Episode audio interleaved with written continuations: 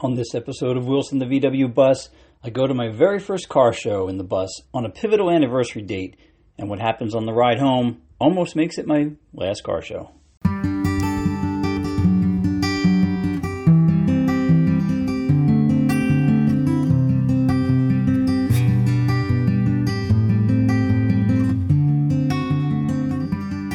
Welcome back to Wilson the VW Bus. I'm your host, Joe Masperi. And this is the story of Wilson, my 1967 pearl white Type 2 split window tin top homebrew camper VW bus. It's now May of 2022, one year since Wilson entered my life. As I get a few of the odd pieces together to put in the bus, like my vintage Coca Cola cooler and my camping backpack, I realize that I have some items left over that I didn't get to install yet, like the Airguide thermometer gauge. This was originally installed by a previous owner in the front cargo door next to where the soap dish was by the sink, but the sink and the soap dish are long gone, and there is now a jalousie window in that place. I really like this gauge. It's just a round thermometer and humidity gauge, probably from the 1950s, but I don't want to cut a hole in the bus to mount it. It then dawned on me that the diameter of the gauge is nearly identical to the small pint sized can of wood stains that I had been using to test on the interior wood. So I cleaned one out and mocked it up. It's a perfect fit. I drilled two holes in the side of the cylinder to let air in and out for the temp and humidity, and then I prime and paint the can base with the same pearl white exterior paint I still have left over from the bodywork. Before I epoxy the gauge to the new can base, I test to make sure that the gauge is accurate by placing it in the fridge for a few minutes and then checking the temp with a digital laser thermometer as it gets back to room temperature. It's pretty close, but I'm able to tweak the metal spring, the little steel winding that's inside the thermometer, and just a little bit of adjustments, and then I call it done. The back part of the can gets a nice strong PC hard drive magnet epoxy to the base. So now it's magnetic and I can just stick the Airguide anywhere I want on the bus that's metal. So I install it above the passenger side visor. As I'm admiring my new handiwork, I look down at the dash where the radio should be, and there's this large rectangular hole there now. No radio uh, in Wilson. I really wish someone hadn't cut up the dash for a newer radio, but that's just one of my pet peeves. Uh, I just don't like when it's done to a classic car. So I acquired a radio delete plate, but due to the size and shape of the hole that's been cut in the dash, it's not going to stay in there as designed. No problem. I decide to get creative with it, and by flipping it around and inside out and welding some little steel tabs on the now back side, that was once the front side, I place it over the hole, and that keeps it secured, and the tabs keep it from falling off the dash. This too also gets a quick coat of the pearl white paint to blend it in, and the ugly hole was no longer an eyesore in the dash. As I'm fabricating up this radio block-off plate, I get another creative idea for an iPad dash holder that would simply attach temporarily to the grills in the dash and could be lifted off and reinstalled without any permanent modifications and it also covers the radio delete plate. I know I saw a photo of this somewhere, but I can't find it anywhere and I don't see anyone online that sells this. So again, I bust out the cardboard and mock up a template, and then weld up some scrap pieces of steel. I grind out some holes for the charging port and for the speakers and the home button access, and it actually works great. The magnet in the iPad actually holds it into the metal bracket really well. So that new custom piece also gets a coat of pearl white, and now when I set out on adventure, I can drop an iPad into the dash mount and use a Car OS app to play music or use navigation if I need directions. I also have a small Bluetooth speaker that I place in the center of a cool candle I acquired many years ago when I took a road trip with my buddy Kevin and we drove across country. Uh, we got a, a, little roadside stand, um, and it's a small group of, uh, I don't even know, little figures, and they're all holding hands in a small circle with a candle in the center, but the speaker fits right in the middle of that. So I put that Bluetooth speaker and place it in the candle, and I put that in the back on the table. Oh, wait, I totally forgot. Uh, I have a dining room table in the back of the bus. It came with the bus, and it had most of the hardware. Uh, well, let's just say it was a table leg and it needed to be cleaned up. So I mounted the new support piece uh, of wood to the left side of the wall of the bus, and table hinges attached to that. There was a lot of measuring needed to get it right, well, exactly where I wanted, so I wanted to make sure it was level. I grabbed my buddy John King, and he helped me make sure the table was perfectly placed. I opted not to drill a hole in the new floor to lock in the table leg stand, but instead I just used a rubber boot on the end of the stand so it wouldn't move or scratch up the floor. I also didn't have the bracket that secured the table to the wall when it was stored folded down, but I made one up out of some scrap steel and it works just fine.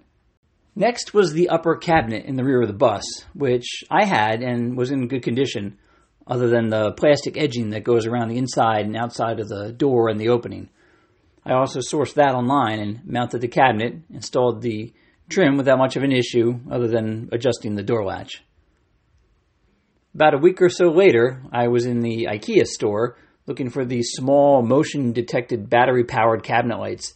I used them around the house before and I thought it would be perfect for the upper storage cabinet in the bus. When you open the you know door to get, look inside the cabinet, the light would go on, and without any movement, it would shut itself off. When I picked those up, I also discovered this really cool, vintage-looking, rechargeable uh, camping lantern. It's made of metal and glass, so you know I had a good home for that. I screwed a small hook into the upper cabinet, and it hangs there in the back of the bus. Now, hanging below that cabinet is a small bungee net that we've had for years in a few different cars of ours, and it fits like it was custom made for the bus. Things are starting to come together on the interior, and a little more decorative items are added, like my ceramic sugar skull with a little dash light inside so that the eyes glow at night, and a few gifts from friends and family who all want to help decorate Wilson's interior. I'm ready now for my first car show, and the 19th annual Hot Rods and Harley show in downtown Raleigh lined up perfectly with my schedule. I jumped in the bus and set out early and got a good spot right in the middle of downtown as they block off all the streets to accommodate five to six hundred vehicles with live bands and plenty of food vendors. I've attended the show for probably most of the 19 years, and I've even walked away with a trophy or two, but this time I just want Wilson to be seen and loved for what he is. I have no plans to make him a trophy winner. Not long after I'm there, with my safari windows open all the way and the cargo doors wide open, do I get a few people who start to approach me and ask questions about the bus. How long have you had it? One of the first guys asked. And then I realized, what day is it? So I reply and I looked at my watch. I'm like, wait a minute, it's May 13th, 2022. I purchased Wilson exactly a year ago to the day. In one year, I took Wilson from a rusty shell that looked like Swiss cheese to a bus that was able to attend his first show. Now, if you've ever been to a car show, it's sort of an unwritten rule that everyone enjoys the vehicles, but you don't touch them. I mean, some guys put signs on them to say, please do not touch, but I never do that. And Wilson has plenty of patina, so I'm not really worried about it. I think it would almost be kind of comical. My problem is that everyone wants to get inside the bus, and to me, that's like my personal oasis. It's like my bedroom. I mean, nobody would think of opening the door to a classic car and jumping right in, right? Well, as I was distracted talking to some friends at the show, I turned around to find two young boys in the front seats of Wilson jumping around like it was an amusement ride and playing with all the dash switches and my iPad. Their father was standing in front of the bus, encouraging them to go crazy for a photo op, so I asked them firmly to exit the vehicle, please. He apologized, and I figured that was like the worst of it, but less than 10 minutes later, another entire family decided to pack into the bus like they were going on vacation. I asked them again to exit politely, and as they did, they left a water bottle spilling water all over the rear seat. I picked it up and handed it to the father of the group, and he tells me it isn't his. So I extend my hand a little further, about two more inches closer to him, and he quickly realizes that he's going to take this water bottle either from my hand or have it removed from another orifice. Most of the other people around us were shocked to learn that I didn't know any of these people, and they just climbed into the bus, as they were equally surprised at their behavior as I was. And at that point, I decided maybe I'll just close the cargo doors for the rest of the show.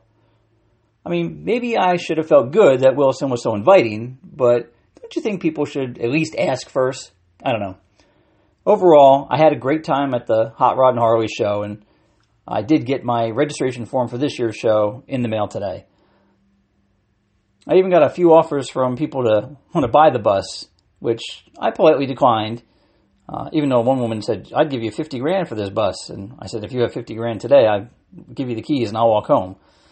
But it was all in jest and we had a good time regardless. So I always like to leave a car show a few minutes early because you get to see the reaction on people's faces when you're driving the vehicle out of the show. And my ride home was only a few miles, but in typical old car style, there's got to be some controversy.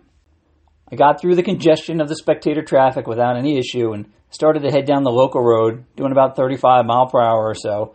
And at the first intersection, there was a patrol car getting ready to manage the traffic as the show was getting ready to exit.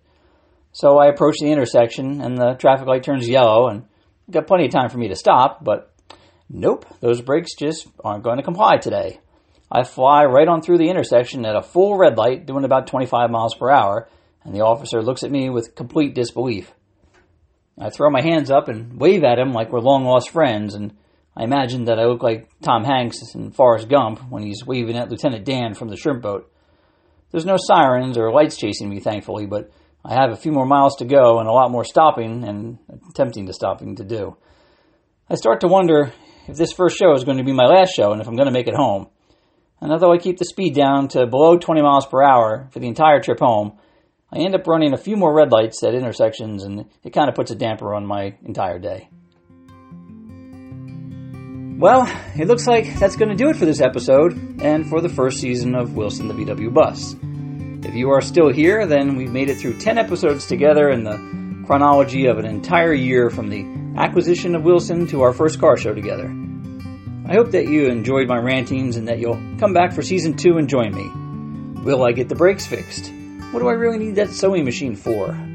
Well, I have a few new episodes in pre production for season 2 and continue to drop a new episode every Friday morning, so you'll just have to come back to find out. Thanks again for listening, everyone, and take care of yourselves.